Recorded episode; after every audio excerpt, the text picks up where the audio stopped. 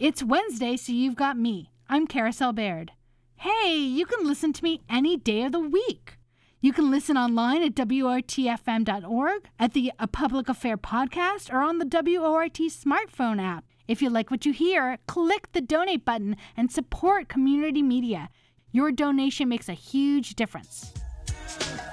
Six foot six above sea level. I grab the mic because I like to take you to another mental level. Low power frequency radio modulation. The big sound from underground. We bring the truth to places.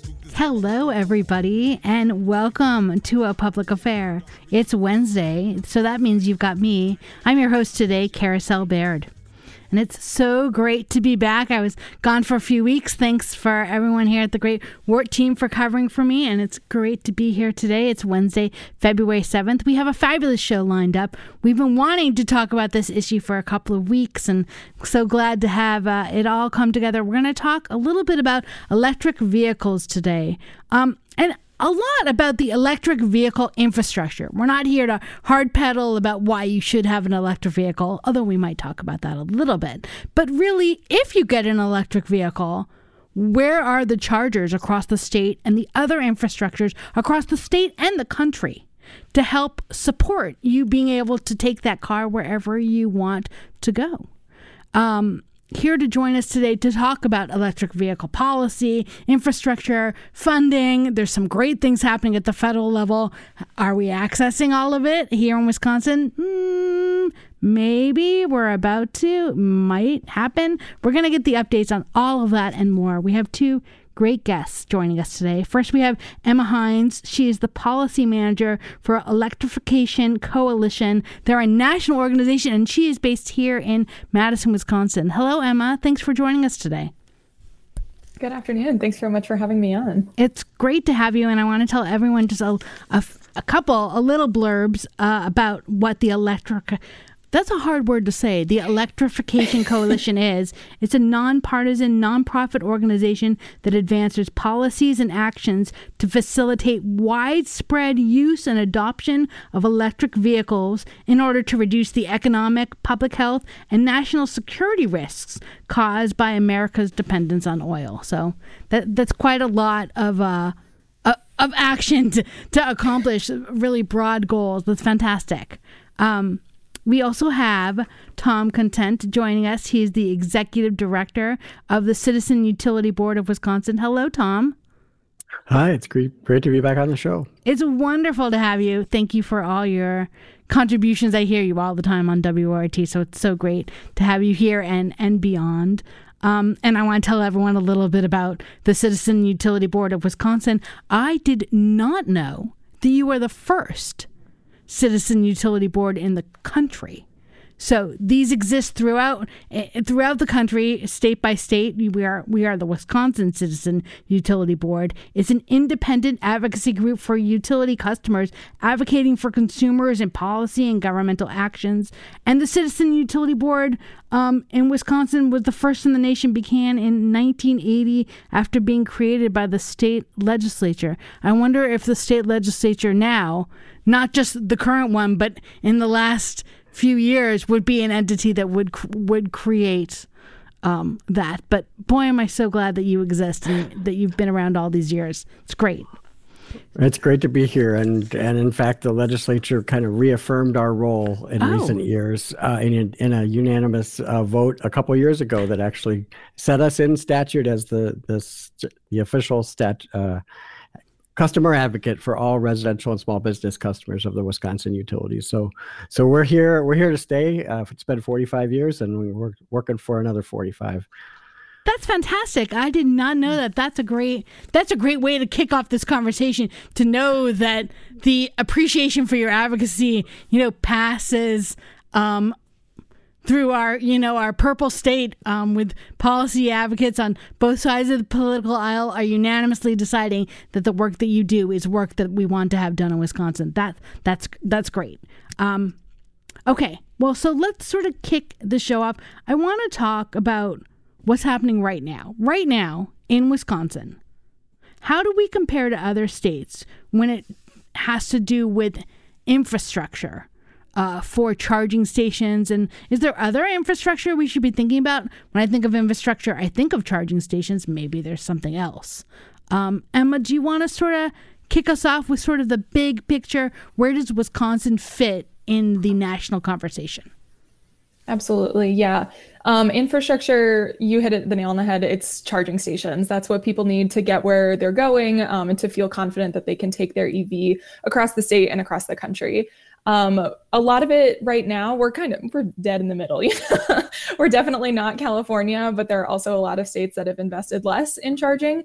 Um, so we have room to grow for sure, but it's not terrible. Um, we, you know, see a lot of concentrations for charging in cities. That is where most people so far um, that have EVs have been living. I think it's about a quarter of all EVs in Wisconsin are in Dane County.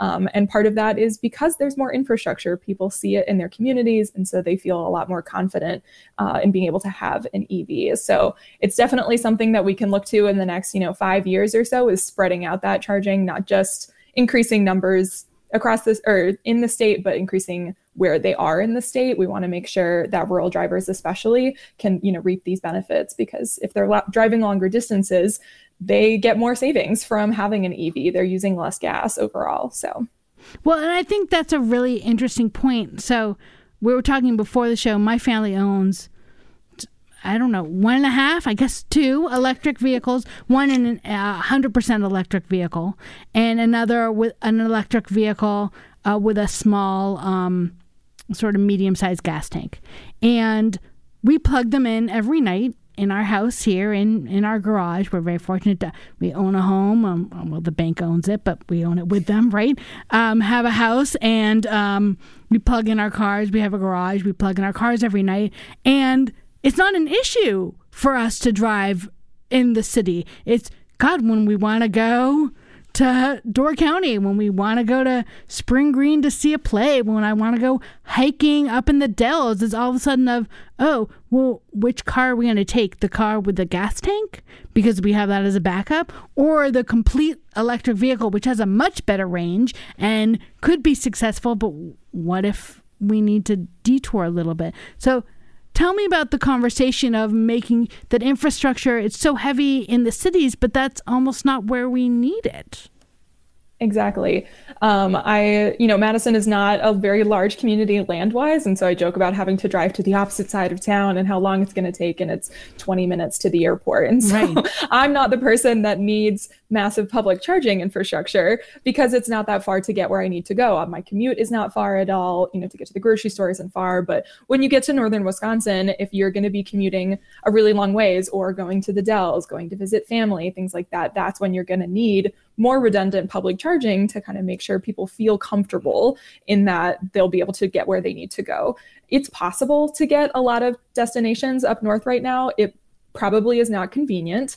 Um, you might have to take a detour or stop in a location that's not along your way, stop for a long time um, to finish up charging, but it is possible. Uh, but really, we want to make it as easy to get up north or get up to the Dells as it is with a gas car. We want it to feel completely natural to say, oh, it's going to cost so much less money to take the EV because fueling costs are lower, the electricity cost is so much lower. Let's just take that. That's a no brainer. And instead of having to do kind of the mental calculus of saying, well, we might find charging, we might not, I'll just spend the money on the gas and we'll take, you know, the ICE car, the internal combustion engine. Which seems to be where people are right now. So, Tom, add to the conversation here. What sure. is sort of the feel, especially outside of the cities in Madison, about access to um, electric vehicle charging stations? And does this sort of have a chilling impact on people outside cities wanting to even consider or purchase an electric vehicle? Oh, I think it really does. I mean, just looking at my own experience, you know, we had to buy a new vehicle, and I'm living in the Milwaukee area and commuting to Madison, not every day, but still, uh, is is that was that something I, I thought the infrastructure was ready for, and I made the call, not yet, um, but and that's what other people are still making that call. But yeah.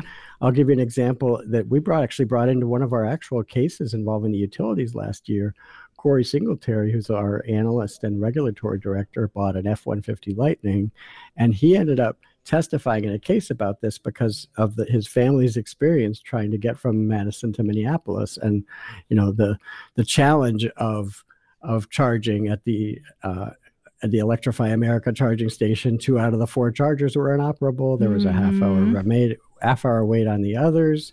They were delivering less power than it was expected, and the uh, and they had a similar experience coming back home.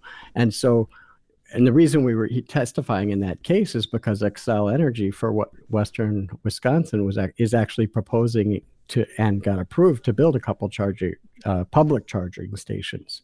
Um, as so, it seems counterintuitive. Wait, we're going to have our monopoly utility do this, um, and long term that that's still going to be a question. But for now, given the challenge of range range anxiety, um, we think there is a, a, role that utilities themselves can play to help um, make sure that there are more stations out there. Tom, you said you said a term range anxiety that I have been learning and reading about. Of course, yes. it's, it's, something I sort of know, but remind, explain to us what range anxiety is. Yeah, that's that's the the anxiety that you get when of of when how far can I get before I need to re, re, refuel, um, and with it when there's a gas station at every corner, we don't you know drivers of a hybrids or uh, ICE cars never have that. But um, the the auto industry is moving to expand the number of miles you can get per chart for every time you charge. But that's the limit. It's that that's the limit of the range. Is is you can go only 250 or 300 or wherever, however many miles uh, it is on a full charge. And so it's the you get from full charge to zero charge. And are we seeing um, sort of range anxiety, not just impact people with electric vehicles from deciding not to take their electric vehicle out, but also, I would think, more severely impacting people deciding not to buy an electric vehicle at all, like you yourself talked about. Exactly, and you're seeing some some of the in recent announcements, some of the EV manufacturers kind of had bullish production forecasts, and they've had some of them had had temp, temp, temper those uh, their production schedules. Uh, you know, it's this it's this uh, we've been in this chicken and egg for a long time mm-hmm. on you know build build the vehicles and they will come but or build the charging stations first. And so both actually have to ha- keep happening. Um, more more charging stations and more evs yeah i can just uh, think about how you would have when we're driving if you would pass charging stations on a regular basis, just like you pass gas stations, that you would not have a doubt in your mind that, oh, oh, well, there's charging stations on my route or near where I route or near the the market or where my family goes. It's sort of we need to make it part of the everyday activity. Um, Tom, I wanted to touch on one specific thing you said before we take a deeper dive into what's happening in Wisconsin on the legislature, which is you talked about how sometimes there is infrastructure, but it's not reliable.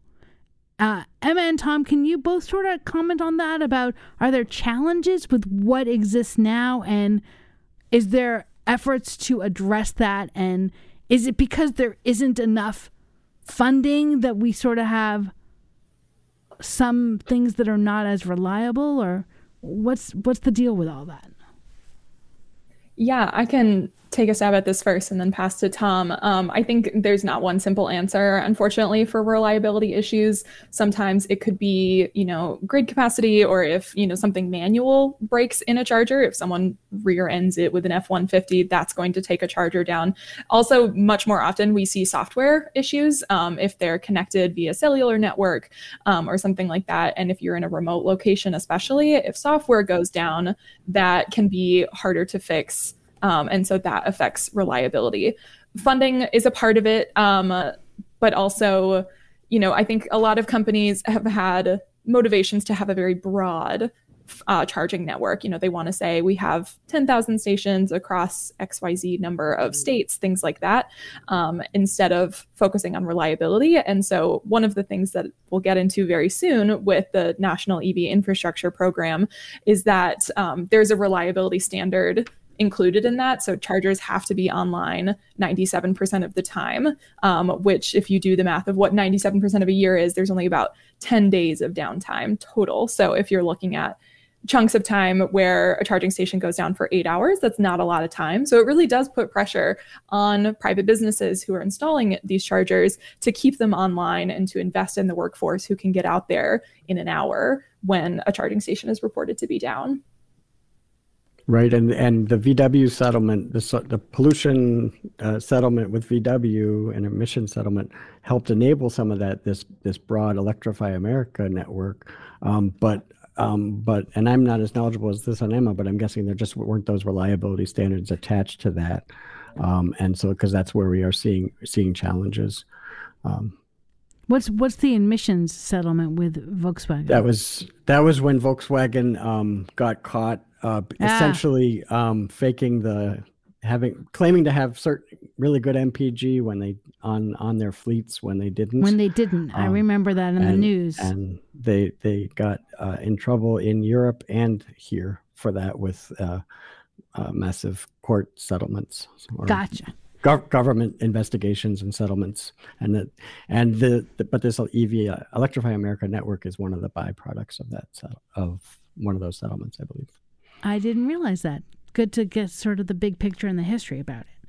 Um, well, I think this is a good transition then to what is the National Electric Vehicle Infrastructure Plan um, that is passing from the federal government. Um, Emma, do you want to sort of take a start with that? Happy to, yeah.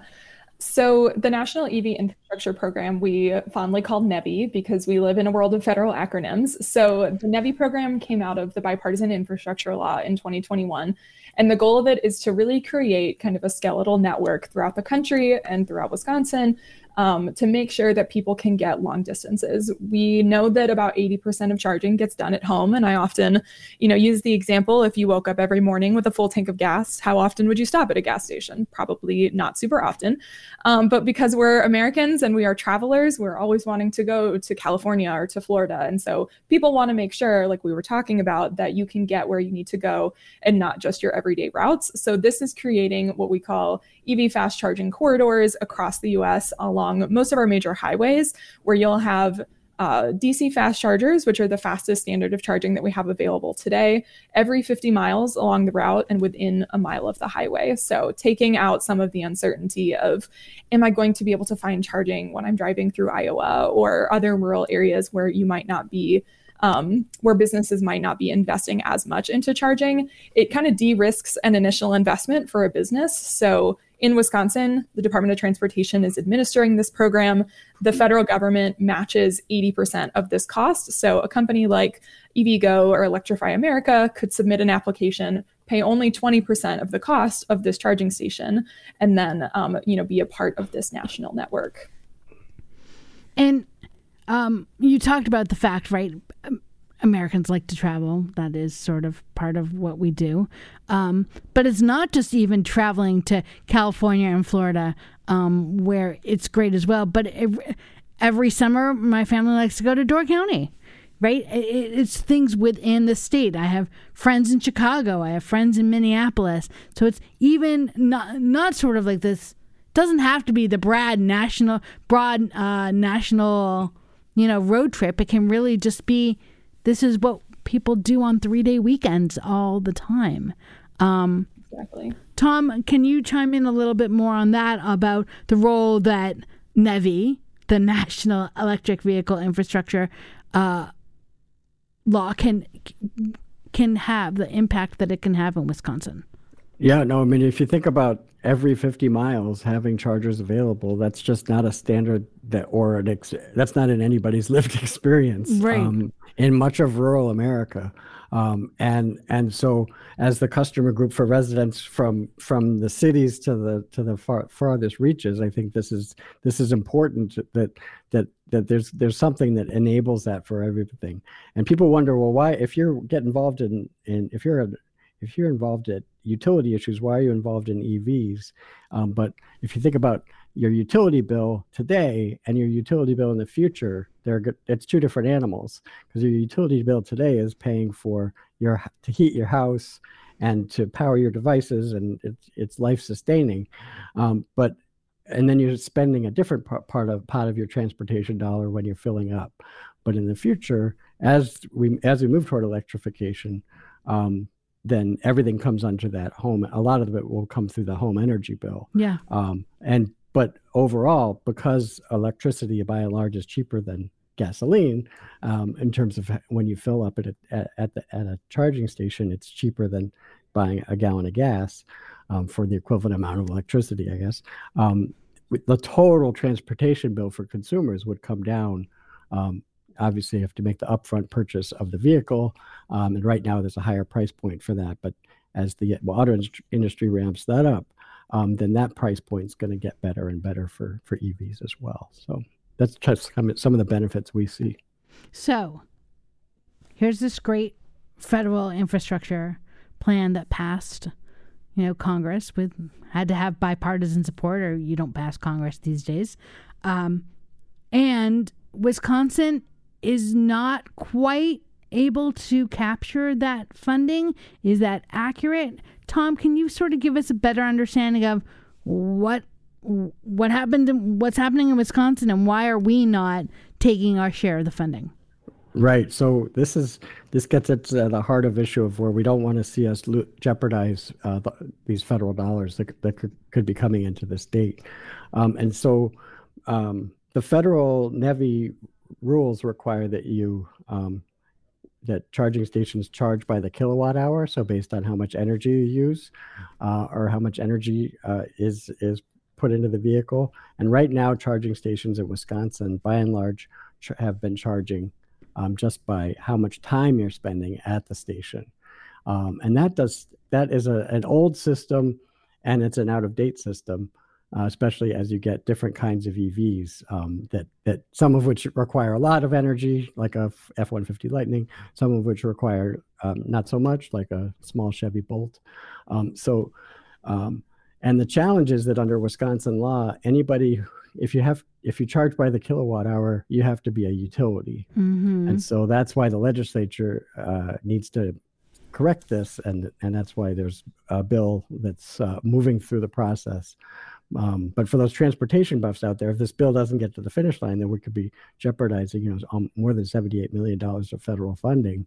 Um, and after losing, you know, the high-speed train bet- between Madison and Milwaukee, not, you know, a, a dozen or so years ago, um, this, this, this, this uh, might that might this is something we definitely want to avoid this time around.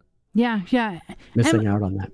Emma, chime in on this as well. It, help us understand really that that role that Tom was talking about about if a private entity uh, is is running the charging station in Wisconsin, you have to be a utility to do that.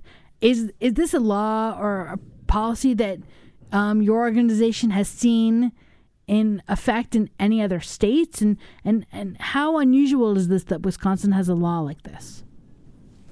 Yes, I think historically it was much more common because you know who was in the business of selling massive amounts of electricity except for utilities? They kept that at a much closer hold um, to make sure folks weren't also selling electricity. So it does make sense. Ev charging is kind of a new venture in that folks are going to be distributing large amounts of power.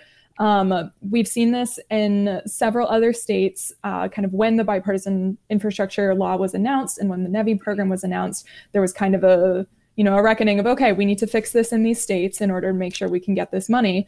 Um, and right now we're down to two.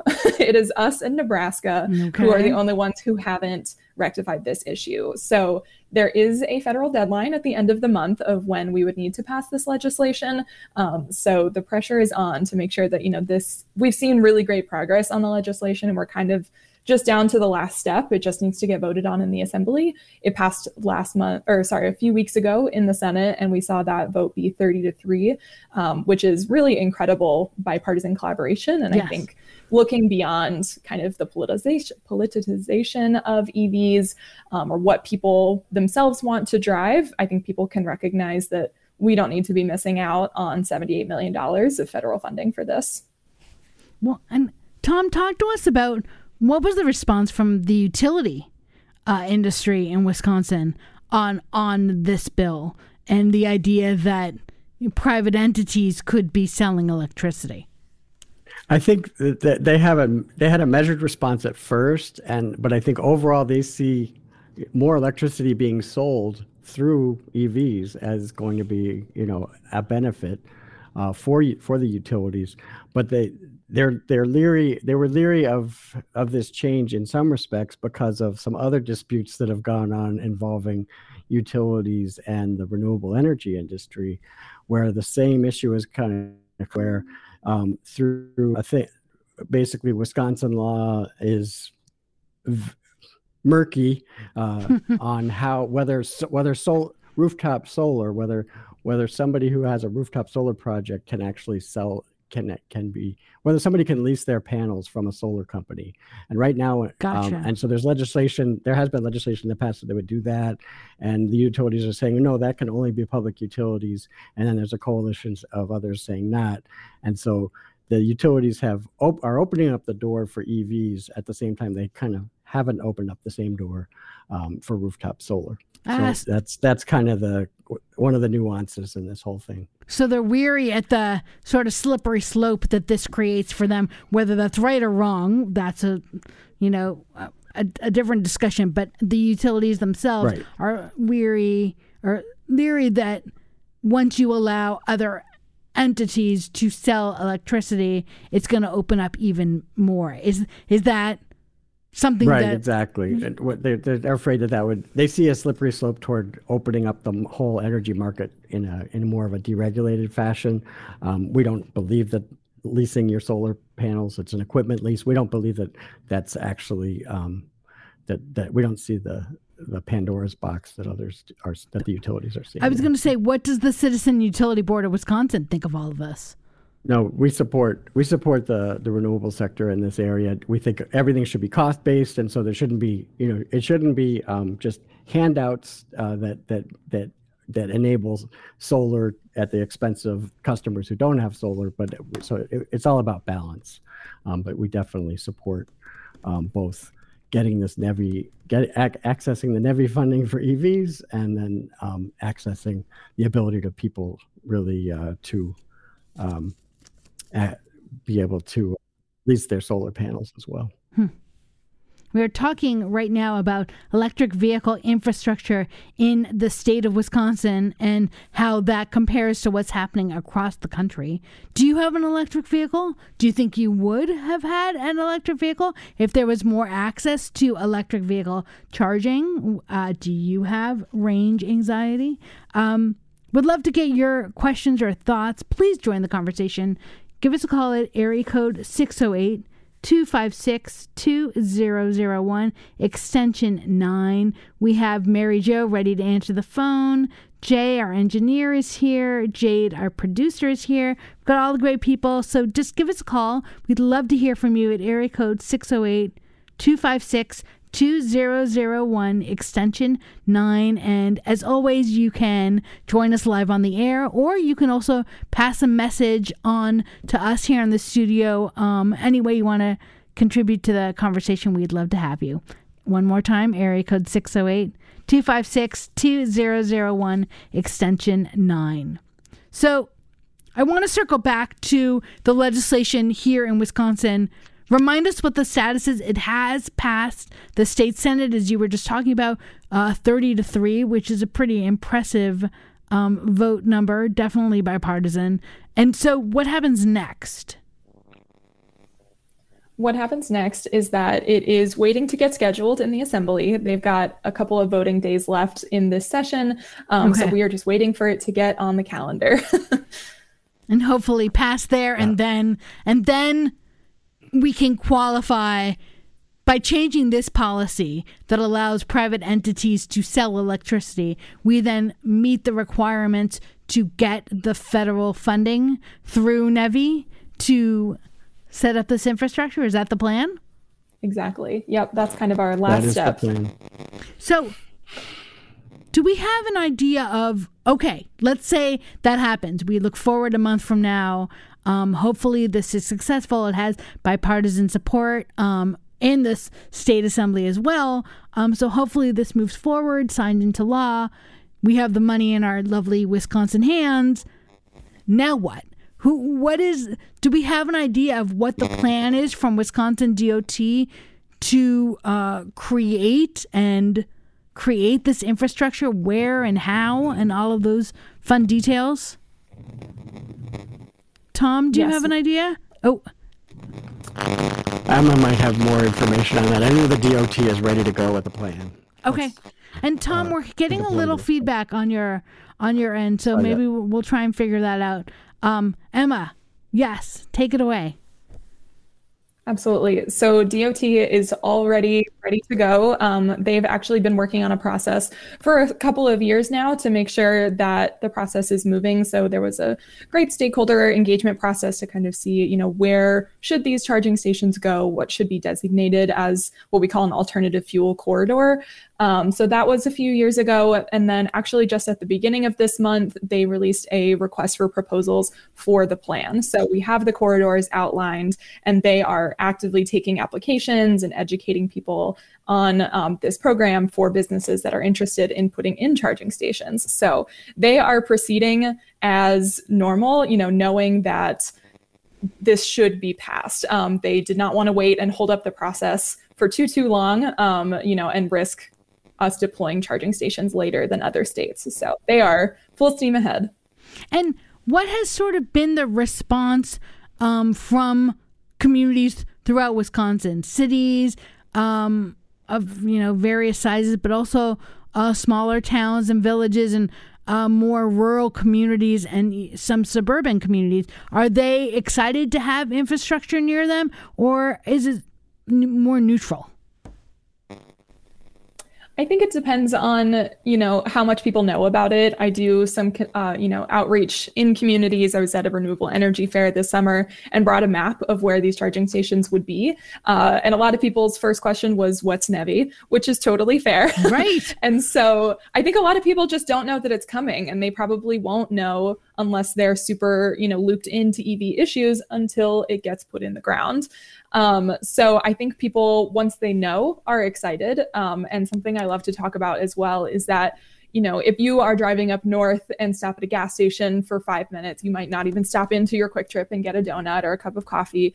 Um, so there's not a whole lot of business impact on that besides just purchasing the gas. But if you are going to be, uh, you know, driving up north and you're stopping at a charging station, maybe that's located near a downtown main street, um, you could go walk around if it's in the summer, maybe grab some ice cream, grab some lunch. I actually just read an article this morning that there was a charging station announced in Tennessee that's going to be in the parking lot of a Waffle House. So, you know, you might go and have breakfast while you're charging. And so there really is a business impact for this, which could be really exciting for small communities that are looking to revitalize downtowns or anything like that.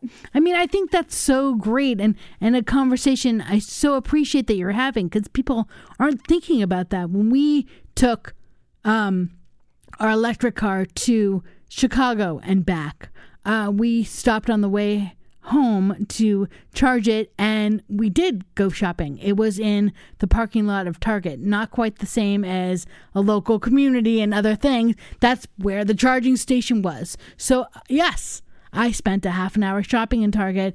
Of course, bought things I do not need, had no reason to go to Target, and yet there I was wandering around and spent money at Target. I feel like I'm an advertisement for them, right now. I've said the name so many times. But I mean, that is factually what we did. We had 20 minutes and we walked around for 20 minutes. There's no reason that shouldn't be at a local coffee shop or so many other places. Um, if if only the charging station was in a different location. Tom, have you been having conversations like this uh, around the state, or hearing about conversations in in uh, more suburban and rural communities to help them understand, um, or think about? I don't think I'm sure they understand. Maybe they just haven't thought about it yet. Think about the impact that a charging station near them could have. Yeah, no, I think that's a really good point. I think you you have to um, think about the fact that it might take a little bit longer to fill up the fill, fill up than it does uh, maybe at a gas station. And so, do you, do you want it to just be a, a short stop to a convenience store? Or do you want to actually, you know, let's let's plan this out so that it's actually located near something where you you will are going to want to spend some time, whether that's a supermarket, as as is the case for some of the public stations in Madison, or the um, or uh, or at a shopping mall. Um, I live near Bayshore Mall in Glendale, which has both a EV stations, EV chargers right outside the Kohl's store, but also a Tesla stations in one of their Tesla chargers right uh, in one of their parking lots. So it just it just makes sense to to kind of be a little bit more proactive in thinking about how to deploy these. And there's even consideration of um, of our state DNR and whether to whether to have charging stations, you know, at at state parks where where which are you know you get another tourism benefit for people who do have EVs and they, they finally make it to their they, maybe they can make to, make it to their destination and enjoy the state park and charge up at the same time as long as you know as long as if it if it all worked out. I mean, yeah, absolutely. I would love to also stop somewhere and go for a 15 minute hike through through a great um, you know natural resource area if that's an option too. So okay, this is great. Wisconsin is on the path to receiving the money, on the path to having conversations and a plan of where the infrastructure is going to be. What else? What else does Wisconsin need to start thinking about beyond just the infrastructure of electric charging stations? I mean, I think when you're talking about the planning of, the, of our utility grid um, and our distribution grid, I think that's that's something that you have to figure out. I think utilities have to get more detailed and more and even more analytical than they've already been about thinking ahead five years because the energy world is transitioning so rapidly. Um, if, if where if you're going to have a neighbor, even a, a, neighborhood with an old substation, um, is that how many upgrades are going to be needed if you have a lot of EVs on EV load, EV load, if you will, in that area. And so I think uh, utilities are doing this already, um, but but I think we need need to have more more more detailed planning and mm. more um, and more transparency about how that planning process process is uh, unfolding going forward. We need to make sure we have capacity for this. Absolutely, um, Emma. I know you were going to add into this too. Yeah, I was just going to add um, medium and heavy duty and fleet applications. I think a lot of times when we're talking about electric vehicles, it's, you know, my you know someone's tesla or something like that but i think where we can start to see a lot of benefits in terms of reducing our dependence on oil uh, you know consumer savings for business or uh, uh, energy savings for businesses things like that um, medium and heavy duty is really important. We see a really small sector of vehicles that are, you know, our class eight big rig trucks um, putting out a lot of pollution that are affecting communities yeah. near highways and things like that. So I think it's really important to start looking ahead, not just at, you know, someone's Hyundai Ioniq, but also what about the business down the road that has a massive fleet? How can we prepare the grid for them? Um, I think utilities can do great work using something called a time of use rate. So it's essentially incentivizing businesses or customers to charge at night um, when demand is lower. So there's kind of less fluctuate fluctuation and peak times and demands maybe first thing in the morning or at 5 p.m when everyone gets home and starts cooking dinner we don't want to overload the grid at that point um, but if we can tell a business we will give you half the cost of electricity or something like that um, to charge overnight that's going to be a much better opportunity. And it's a great way to think long term about the stability of the grid. How about municipalities? Is that part of it when you say medium and heavy duty? Is that what you're thinking, sort of like fleets and, and buses and other things like that? Absolutely. Um, I think, you know, garbage trucks are a great example of mm. vehicles with very, very defined routes. They're not, you know, maybe going up to Eau Claire one day. They have a route around your municipality that they will do every day, come back and charge overnight and be ready to go the next day. So that's an excellent example. Um, transit buses as well, they're going to be, you know, doing the same exact route every day and coming back to a depot every single evening. So that's an awesome electrification application. I want to. And Madison's already moving forward with that um, with electric yep. vehicle, electric buses. That's part of the the BRT. Yes, that those vehicles are going to be electric, and even beyond the BRT, I believe. Yes. They're getting some of their fleet. I'm. I haven't. I don't know all the details, but I know they've been and working with MG&E on on you know enable collaborating to to procure even more electric buses it's sort of exciting that that's happening. Um, I want to remind everyone we are talking about electric vehicles. Um, if you want to join the conversation, we'd love to hear from you. Area code 608 256 2001, extension 9. And we have two fabulous guests joining us today. We have Emma Heins, she's policy manager with Electrification Coalition, and Tom Content is the executive director of the Citizen Utility Board of Wisconsin. If you own an electric vehicle or have thought of owning an electric vehicle, we would love to hear from you. Area code 608 256 2001, extension 9. Um, Tom, you wanted to tell us a little bit about MG&E's Charge at Home program. Tell us about that. Yeah, because Emma brought up time of use rates, and those kinds of rates um, are benefit customers who can shift their energy use toward uh, different times of the day. So uh, generally, that used to be like washing it when you wash your dishes or your clothes. But it's even more important for EVs because of how big they are. And um, and so on the one hand, we're the watchdog of the utilities, and you know we're we're we're here to stop them when they have bad proposals. But on the other hand, we we're supporting them when they have good proposals. And we what we really like is MG&E has a charge at home program under which they actually provide the charger and you you pay a fee, but you also get an incentive back if you let them manage your charging. So in other words, they're the, they if they manage the charging, they're they're making sure that those EVs are charging um, when there's uh, when at night when the power prices in the wholesale market are low, and so that benefits all customers that way because you you you see you, the EVs are charging when when when prices are low, and it's um, it, everyone can benefit. And this is having having this kind of initiative. Um, you know, DIYers may want to do their own thing, but but I think having something like this uh, can make sense, especially as the number of EVs proliferate uh, down the road. That's just great to know the different options that we have. That's great. Um, so I want to now transition back to conversation, sort of big picture. What happens next? What are we seeing Emma, especially the work that um, you and um, Electrification Coalition doing nationally. Are you seeing policymakers and sort of industries unite, or is there still some pushback, right, from oil and gas industry, from auto industry? Um, I'm trying to get an idea of big picture. What's the feel for electronic um, electric vehicles uh, nationally? It's it's an interesting question. I think we're seeing some increased politi- politicization. See if I can say that word correctly today. Um, you know, nationally, I think it kind of gets caught up in the quote unquote culture wars of.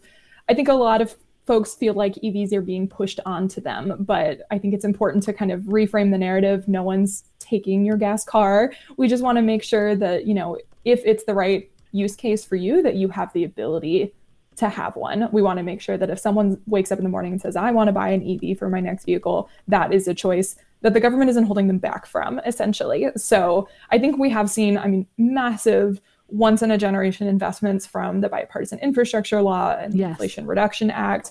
Um, and that can be the National EV Infrastructure Program, like we've been talking about. There's also consumer finance tax credits from the federal level, which I think really signals from the government that they want to make this approachable and accessible for all Americans. There's right now a $7,500 tax credit for new EVs. Um, and there's, you know, of course, some uh, specifications of where it's built or things like that. They want to make sure that we're focusing on the American domestic supply chain and we're bringing jobs in auto manufacturing home to the US. Um, but that's a really great opportunity. There's also a $4,000 uh, used EV tax credit. So you don't have to buy a brand new Tesla with a huge sticker price on it. Um, so that's really great. And then also from the state level, you know, we're seeing those kinds of incentives from other states as well. Colorado has an EV tax credit, and this is actually exciting. I'm glad we got to mention it today. But um, Minnesota just launched their state EV tax credit program today. All right. So they are, um, I want to make sure I get these numbers right, but they have a $2,500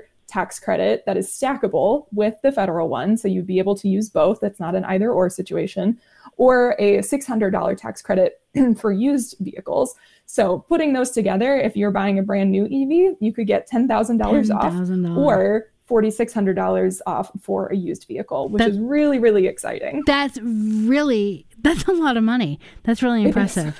um, that's exciting to hear that update. And we have a couple callers that want to join us. Matthew's on the line, and he wanted to talk about comparing uh, Madison to another city. What are you thinking, Matthew?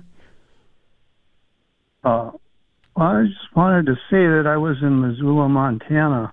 Okay. Uh, almost two years ago, and they actually have all electric buses, and they're all free.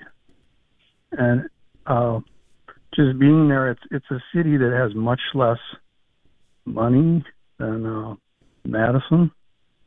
Um, now Madison has, you know, I don't know how to explain it, but it just thought that it's weird that uh, maybe other places might be way more ahead of us. Well, I mean, I think that's inspiring. Thank you, Matthew, for sort of sharing that. That's exciting to hear about the all electric buses and that Madison is working its way towards that. But, you know, I, of course, who knows what Missoula's city budget is and why they decided to spend money on one thing versus another. But the idea that if you have electric vehicles, you save money in the long run because electricity is cheaper, more affordable than gas, maybe that can lead to, you know, lower fees or uh, less less charges or right free buses. Are you seeing things like that, Emma, where really the communities are are changing the way they think about the use of electric vehicles?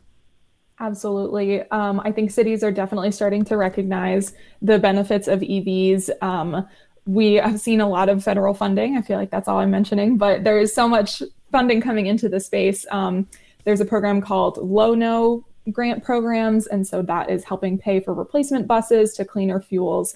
Um, and also, something important that most folks don't think about is just the price stability of oil versus electricity. Um, if your rate is increasing, that's a very well planned, well noticed uh, endeavor. So you know when your costs are going to be going up. But the oil market is much more. Uh, it fluctuates much more often. I mean, and we've seen even here in Wisconsin, across the country, uh, last summer when uh, Ukraine was invaded by Russia, we saw gas prices go up immensely. Yeah. So people who were paying three dollars a gallon were suddenly paying six. And so for a city like Madison, you're going to be paying so much money in fuel costs. You have to keep money in reserves. Buses. Yeah. Exactly. You really don't know or have any control over how much money you're going to be paying in fuel. Electricity, it is much more stable, and you'll be able to plan for that and ultimately save a lot of money. So I had a question, um, which was help me understand.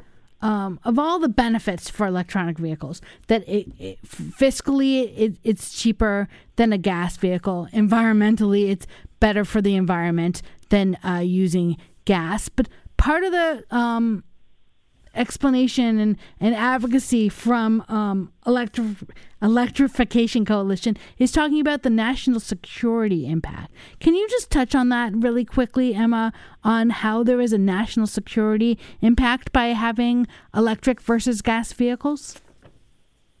Absolutely. It gets a lot bigger than just kind of what you're filling your tank with. It's really looking at all of the impacts on our federal government and our foreign policy of what we're doing to make sure we have access to oil. You know, there's uh, a very the oil community is a very close hold community, and so we're just looking at what are the policy risks of having to always um, make amends, or you know, how does that affect our foreign policy in order to be able to mm-hmm. continue to secure our oil source? Electricity can be much more stably produced domestically, so that can be you know homegrown.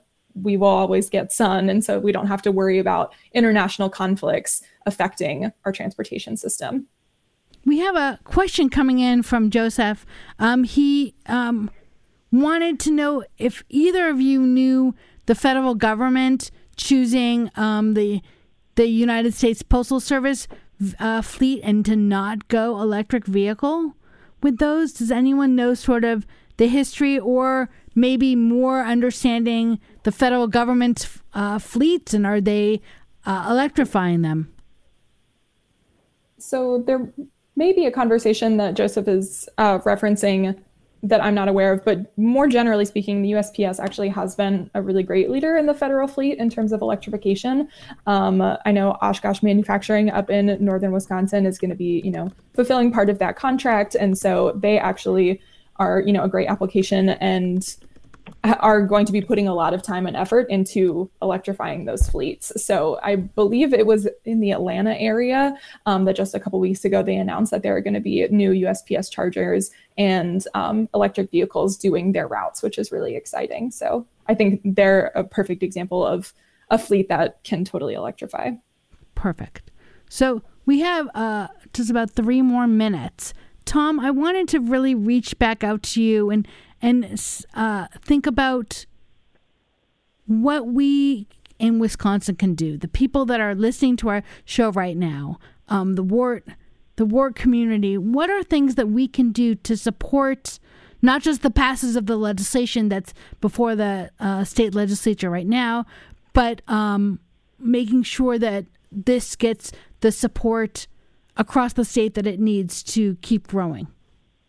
I mean, I think I think it does start with the legislature. The the assembly is going to only be in for a few more weeks, and um, they ha- they've indicated that their their last day of voting might be February 22nd. So I think it does start with outreach to your legislators to say, you know, let's get this over the finish line. Um, and I think I think what as things evolve over time, we want to see how much how much the charging the private sector does come in with more of a, char, a, a more robust charging network, um, and and how much and whether the utilities need to keep playing a role in that. The way Xcel is proposing um, for for right now, they're just proposing two charging stations in rural rural Wisconsin.